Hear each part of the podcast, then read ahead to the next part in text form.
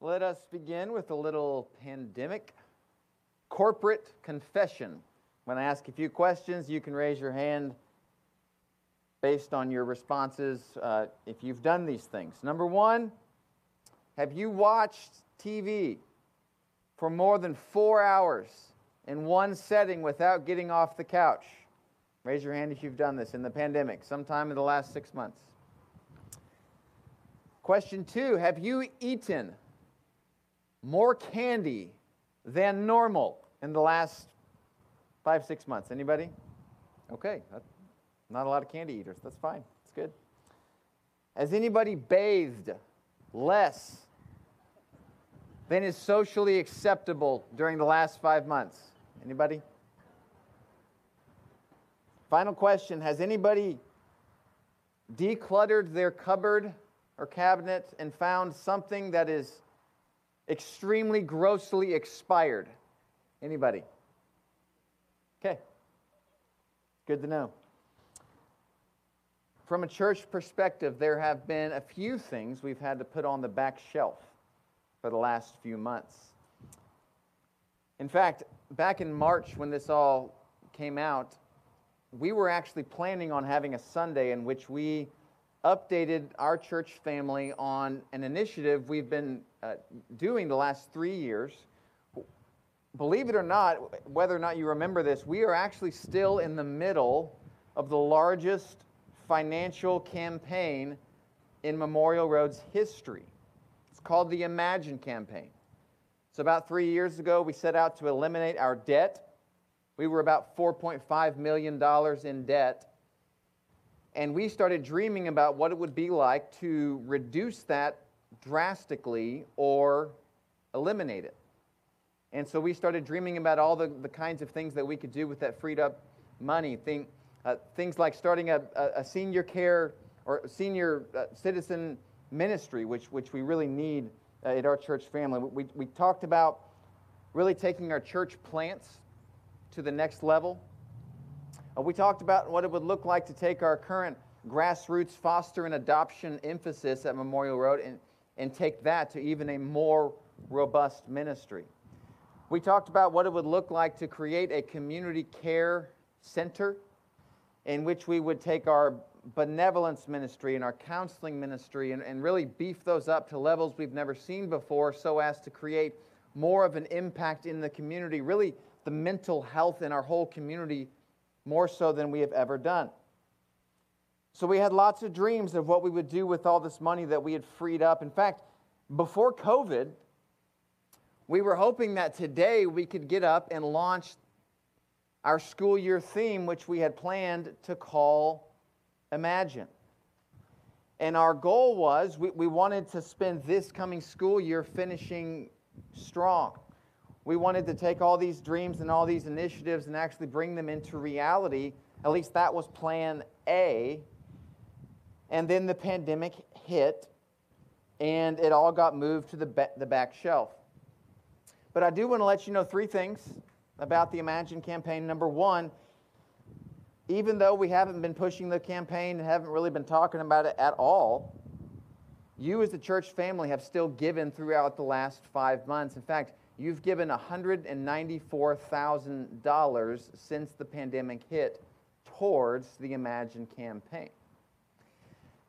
75% of our pledges that were initially made three years ago have already come through. And so we started in, at $4.5 million in debt, and today that number is down to 1.3 million, which is absolutely remarkable. The second thing I want to let you know about the Imagine campaign is that when the timing is right, we are going to put that initiative back in front of you in more of a front and center way. The dreams are still happening as, as behind the scenes. We're, we're still thinking about them, but we do feel like timing wise, right now in the middle of a pandemic, is not, is not the time uh, to push this campaign on you again. So I would say, obviously, if you feel like you're in a financial place to give, you are welcome to continue to give towards the campaign and to make the pledges that you, you made three years ago. But I do want you to know we're, right now we're not going to push that there will come a date in the future in, in which we do uh, put that back out to you in more of an official way. Third thing I want you to know about the Imagine campaign is that we are going to talk about Imagine this year, but in the year of Plan Bs and Plan Cs and Plan Ds, and where everybody has got used to pivoting, we're going to add two letters onto that theme. And instead of calling it Imagine, we're going to call it Re-Imagine because that's where a lot of us are. We have imagined what life could look like, and we have our, our dreams, and we had our ideas of what we thought might, life might look like, and our relationships might look like, and our job might look like, and our friendships might look like, and our finances might look like.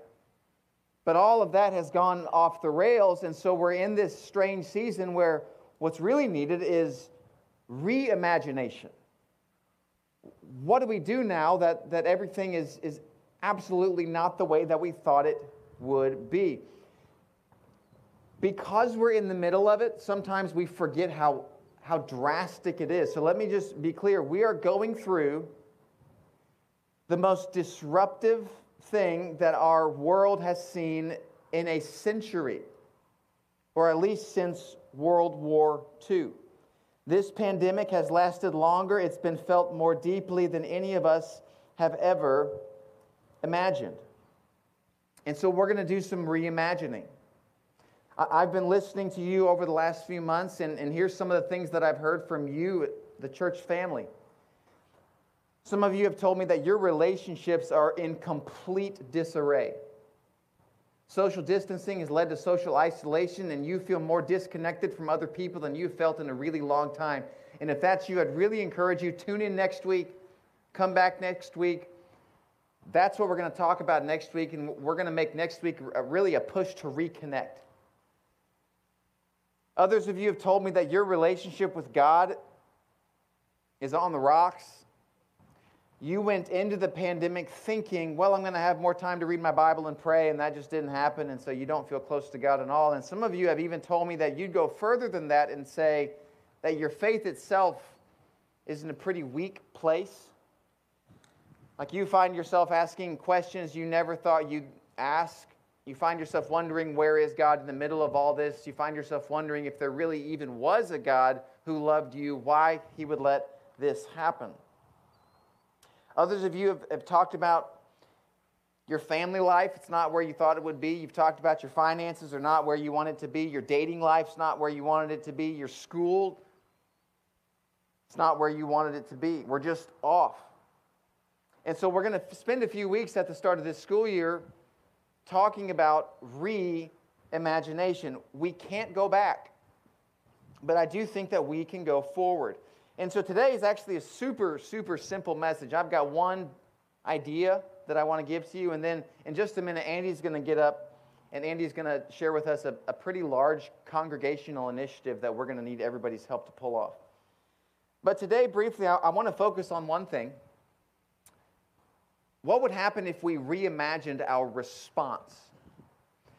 Whether you know it or not, we all get in patterns of response when, when a crisis happens, and it could be a really big crisis, but it, it could be a small crisis too. But we have typical patterns that we go through. So, for example, I had kind of a, a weird week last week. I was at a friend's house and I accidentally knocked over a glass off the counter and it fell to the ground and, and shattered. And then a few days later, I was putting my favorite coffee mug up in my cabinet as I was unloading the dishwasher and I dropped it, and my favorite coffee mug shattered on the floor. And then, no kidding, just a few minutes later, I took my second favorite coffee mug and I was putting it on the shelf and I dropped it. So I broke three cups in three days. Big crisis? No. Small crisis? Yes. Well, I have a pattern of response. And I'll tell you the main two things I did in this very small crisis. The first thing I did was self criticize. What's wrong with me? I'm not a child, I'm a grown man. I shouldn't break three glasses in, in three days. That was my first response, self criticism. My second response was just to blame somebody else. Well, if Mary hadn't been talking to me, I wouldn't have dropped the glass. If the dog hadn't run in and got by my feet, I wouldn't have dropped the glass. Now, were those responses that constructive? Not really. I don't even have a dog. They weren't constructive at all. I feel like there has to be a better response. There has to be a more helpful response. You see, you have a pattern of response when a crisis happens, and whether you know it or not, some of the ways that you cope with your crisis might not be that healthy. So here's the number one way that we as a society have coped with the pandemic. We have gone into survival mode. And the primary question we've asked ourselves is how are we going to survive this? I, I heard a story from my mom about a month ago that I'd never heard in my life. So, in her younger years, she was part of a camp counselor training program in Wisconsin.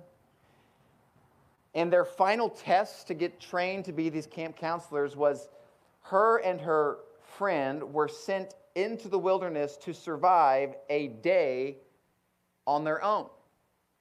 The supplies that they were given were water, fishing line, a hook, a pocket knife, a piece of rope, and get this, a single match.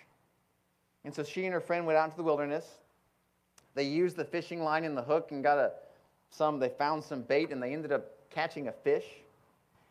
They used the single match and they got a fire going and they ate the fish. They used their ponchos with the rope and some twine and they created a tent and they ended up surpassing this test with flying colors. I forgot to tell you how old she was during this test. My mom was 16 years old. So move over, Bear Grylls, meet Gail Brookman. I'd never heard that story. But the only way she got through this because, was because her main goal was survival. And that's been our main goal in this pandemic. How are we going to survive? How are we going to survive financially? How are we going to survive spiritually? How are we going to survive relationally? So give me the resources and the articles and the books that I need to help me survive. But for a moment, I want you to imagine that there's a different kind of response. In the Bible, there's a really interesting story that I've never preached on. In fact, I've never heard a sermon on this story. It's very, very short. It's in the book of Acts. Paul's in a city called Antioch. It's a large, diverse, Gentile trade city in Syria. And while Paul's doing his ministry, this prophet shows up and he makes this prediction. Here's what scripture says in verse 28 of Acts chapter 11 Agabus stood up and through the Spirit predicted that a severe famine would spread over the entire Roman world. This happened during the reign of Claudius. So a guy stands up and says, Hey, everybody, listen to me. A disaster is about to overtake the world. And we actually know from outside sources that this happened in the Roman world. A, a massive famine came and took over the whole world. And the fine print here of this prediction is this this means that poverty is about to go up this means that unemployment is about to go up. It means a lot of people are going to be malnourished. It means a lot of people are going to get sick and a lot of people are going to die. Sound familiar? Now, the question here would be well, what's the response? Like, how are people going to respond to this, this, this global famine that's going to happen 2,000 years ago? And so, this next verse I'm going to read to you on, on one, the one like level, it's, it's the most boring, bland, generic verse in the Bible, but on a different level, this verse is so instructive to how we can handle our response today. Verse 29, Acts chapter 11, here's what happened. The disciples, as each was able, decided to provide help for the brothers and sisters living in Judea. Isn't that simple? The disciples, as each was able, decided to provide help for the brothers and sisters living in Judea. So the Antioch disciples just got word that there was going to be a global crisis. And by the way, this included them. Like they were going to lose their jobs. The markets were going to be bare in their city. Their own kids were going to get hungry. The whole world was going to get turned upside down. And notice, they did not ask, How can we survive? In fact, they didn't, they didn't ask a lot of questions that I would have asked. They didn't ask a question like, well, well, how could God stop Jesus from dying and then allow this famine to happen? They didn't ask the question, where is God in the middle of this? They didn't ask the question, what kind of a loving God would allow a famine to ravage the world? And again, they didn't ask the question, how can we survive? They simply looked at each other and said, okay, how can we help? Famine's coming. How can we help? So here, here's the really simple point of this message this morning. I think a lot of us are stuck in this pattern of thinking that anytime a crisis happens, we ask the question, well, how am I going to survive? And maybe we could shift that thinking a little bit to ask the question when any crisis happens, I'm talking really big or really small, maybe the question needs to be how can I help? In fact, I'd like you to repeat that question. Everybody say, How can I help? And then say it like you actually have a positive attitude. How can I help? I know it's simple, but I'm telling you, if you can train your brain to respond that way, in a crisis, it's actually going to change the way that you approach the world, and it's going to change the way that you feel about God. It's going to change the way you feel about other people, and ultimately, it's going to change your overall satisfaction in life. In fact, I want to dive just, just for a minute here a little deeper into this response because I think after reading this really short section of Scripture, Acts chapter 11, I think this is the model Christian response. And here's a few characteristics about this model Christian response. First, it identifies the most affected notice that the people in Antioch realized that the poor people in Jerusalem were going to be affected more than they were because they didn't have as much money as the wealthy Gentiles in Antioch. And what this means for us as we continue to go through this pandemic, it is part of the Christian witness to, to wash our hands and to practice social distancing and to abide by mask requirements because when we do these things, what we're saying is we are doing things which protect the most vulnerable. See, it, it might not be about you, it might be about somebody else. And these disciples, they got that. They identified the people that would be most effective. Second characteristic of this Christ centered response is this it takes global ownership. These disciples are in Antioch. Jerusalem is 300 miles away. In, in, in the ancient world, it might as well have been 3,000 miles away. And yet, this is so important these disciples in Antioch, they understood that their daily decisions affected somebody else's daily bread. In other words, they understood that we are connected as a global people. And this is such an important mindset to have right now. That This is more than just how can I survive. This is how can we survive as a people, as humanity. We are in this together. And I would say the exact same principle is true as we continue to fight against racial injustice in our country. To me, the, the first step to making progress in that realm is to understand that we're, we're one humanity. And it's not necessarily us versus them, it's that we are in this together. These disciples in Antioch, in 2,000 years ago, they understood that they had to meet the crisis, not just personally, they had to meet the crisis, globally. So, so three characteristics of a Christ centered response. First of all, they identified the most affected. Second of all, they took global ownership. And third of all, their Christ centered response embraced variety. If you'll notice in this, this, little text, it says, as each one was able, meaning that not every person helped the same. So some people probably gave a lot of money to the poor in Jerusalem. Others uh, maybe gave just a little bit of money to the poor in Jerusalem.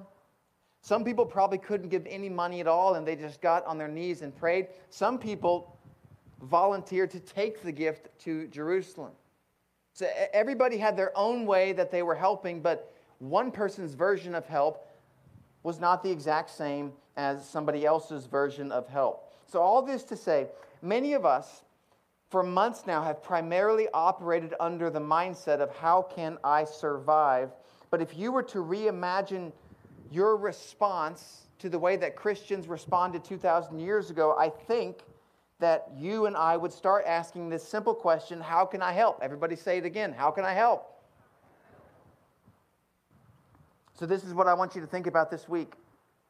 Students, as you go to school, there's a thousand questions that you can have in your head. I want you to think, how could I help? For those of you that are stuck at home and you just feel the despair of the four walls of your house, I still want you to ask the question, How can I help? Maybe that involves picking up the phone.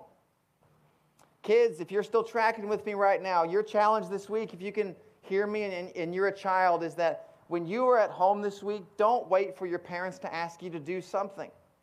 When you're at home this week, ask yourself, How can I help?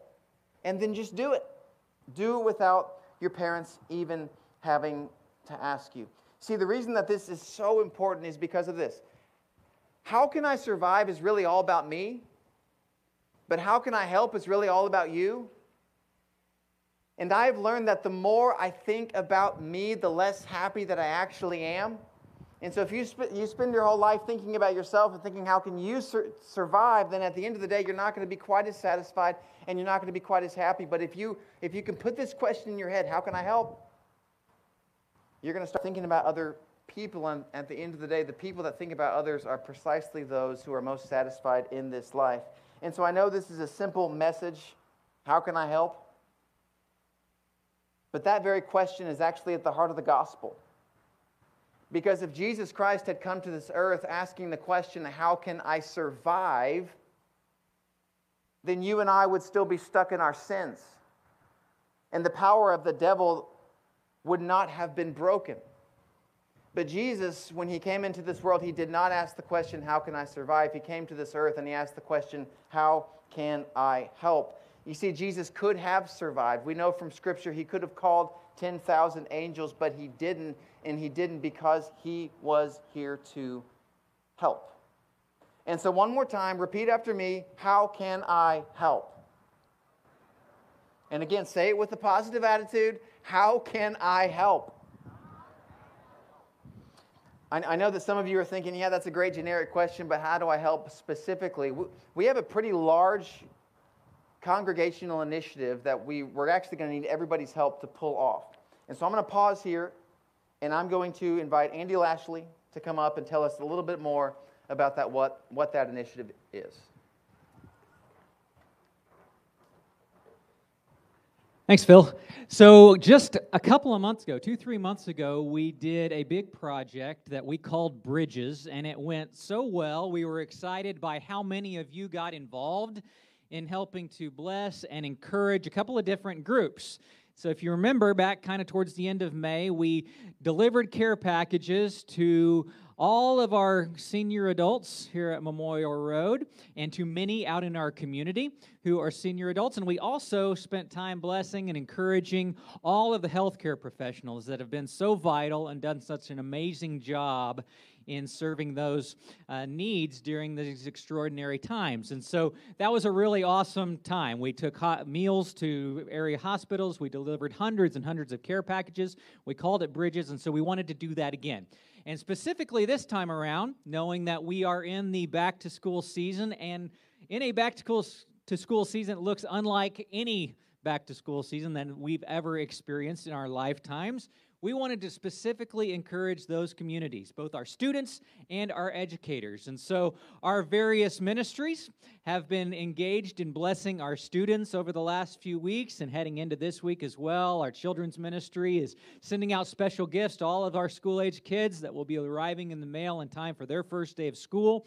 Our youth ministry has just been killing it over the last few months, being so creative, coming up with new ways for our teens uh, to connect and have fun and still uh, grow in their spirituality over these past few months, and that continues as we head into the school year.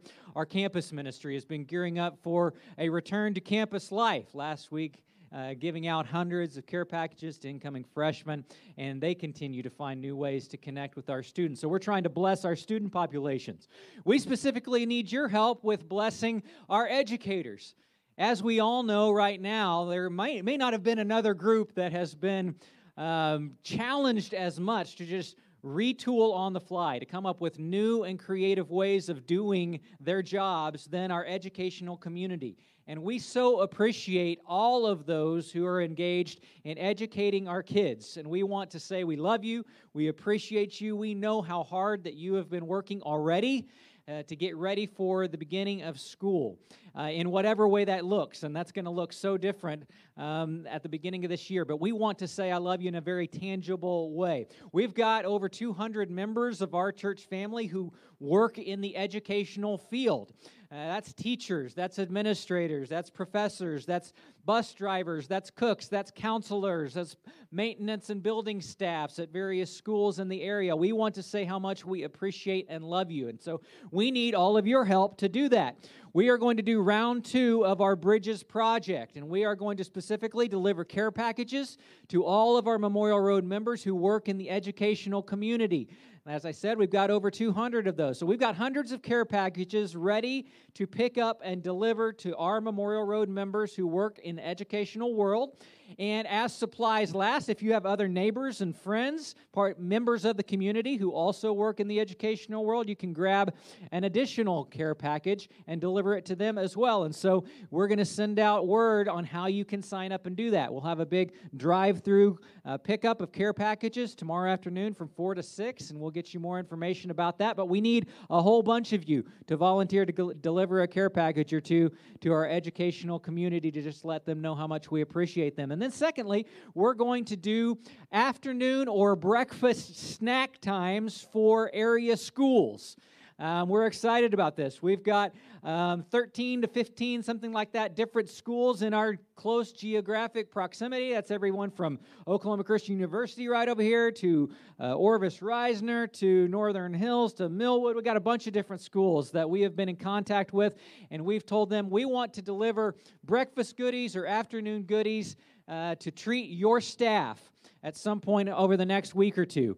And so Beth Brewer has been organizing all of that for us. And this is a great project for a Q group or a Bible class or even a family to take on. And so when you sign up to take one of those groups, Beth will be in contact with you about exactly what that looks like. And we will get you all the information you need to bless a school and their staff in our vicinity. And so we hope that you will jump on this. You did last time in huge numbers, and I know you will again. And so you can look for an email that's going to go out a little bit later on today, probably this morning, that will give you specific information about how to sign up to deliver care packages to Memorial Road members, and then how to sign up to deliver a breakfast or an afternoon snack to an area school for your group. And so we'll get you all the information you need on that.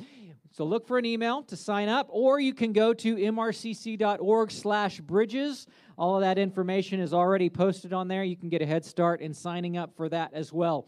We're really excited about this opportunity to build bridges with our own membership and with our community as well, and let them know just how much we appreciate all of those that are working in extraordinary times to serve and to educate our youth um, in our community. And so we really do appreciate you. We're going to sing one more song here in just a minute. Scott is going to lead us in that. But before we do that, let me lead us in just a quick word of prayer. God, I'm grateful for today. What a beautiful day to be outside for those of us who are here in the parking lot. We're also grateful for technology and for all of us who are, are worshiping from our homes remotely.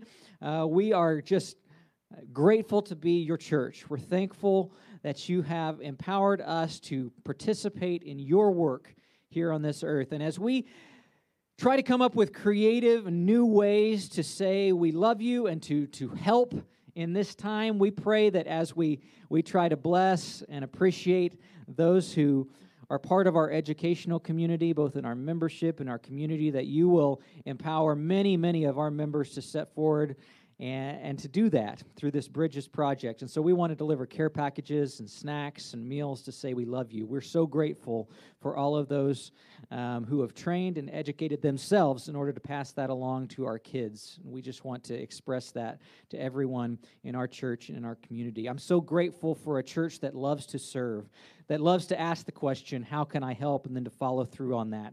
So help us to have that attitude this week and beyond. And we want to bless all of our kids, all of those students who are going back to school in some form or fashion this week. We're thankful for your son. We're thankful for the model that he set in this behavior when, during his time on this earth. How he came here to ask, How can I be of service? How can I help? rather than just to ask, How can I survive? We're thankful for the example of Jesus Christ, and it's in his holy name we pray. Amen.